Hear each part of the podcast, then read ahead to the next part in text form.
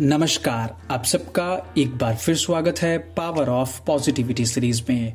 आज हम एक बार फिर आपके सामने हाजिर हैं पावर ऑफ़ पॉजिटिविटी सीरीज़ का एक नया व बेहतरीन सेशन लेकर। हमें उम्मीद है कि यह सेशन आपके जीवन को बेहतर से और बेहतर बनाने में आपकी मदद करेगा। तो आइए शुरू करते हैं इस बेहतरीन सेशन को। क्या अपने मूड को सहज रूप से नियंत्रित किया जा सकता है? मूड खराब है, आपको अपने आसपास किसी न किसी से ये सुनने को अवश्य मिल ही जाता होगा। आखिर मूड क्या है? जीवन में सफल लोगों का मूड भी अचानक बदलता होगा। ऐसी परिस्थिति में वह लोग क्या करते हैं? दरअसल हमारा मूड कला की तरह होता है। जब आप इसे आँखों से देखते हैं या महसूस करते हैं, तभी आप उसके बारे में समझ पाते हैं। तभी आपको उसके बारे में पता चल पाता है। आप इसके बारे में पहले से पता नहीं कर सकते। विज्ञान भी हमारे मूड के बारे में कुछ ठीक ठाक नहीं बता पाता है। यह कैसे काम करता है? मून भावनाओं से जुड़ी हमारे दिमाग की एक अवस्था है, लेकिन अपेक्षाकृत रूप से ज़्यादा स्थायी, ज़्यादा स्थिर।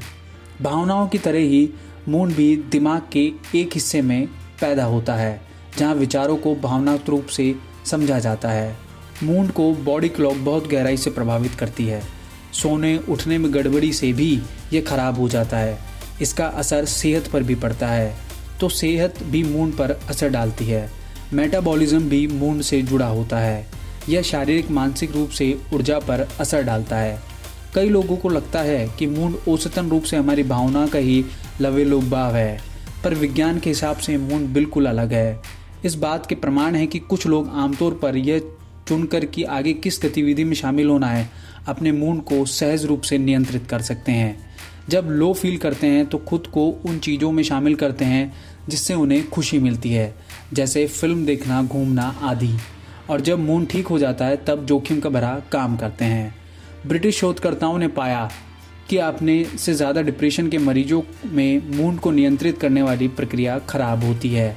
अभी तक मूड के बदलने के लिए परंपरागत उपाय दवाएँ हो रही है, जहाँ दवाएँ दिमाग की केमिस्ट्री पर असर डालकर मूड सुधारती है। लेकिन लोग अब तक इस तरह दिमाग पर असर डाले बिना मूड बदलने के उपायों की ओर ज़्यादा ध्यान दे रहे हैं। शोध अध्ययन कहते हैं कि हमारा खान पान मूड को बहुत ज़्यादा प्रभावित करता है। सकारात्मक सोच के साथ खान पान पर ध्यान से मूड ठीक रखा जा सकता है। हमें उम्मीद है कि आपको यह सेशन पसंद आएगा। धन्यवाद।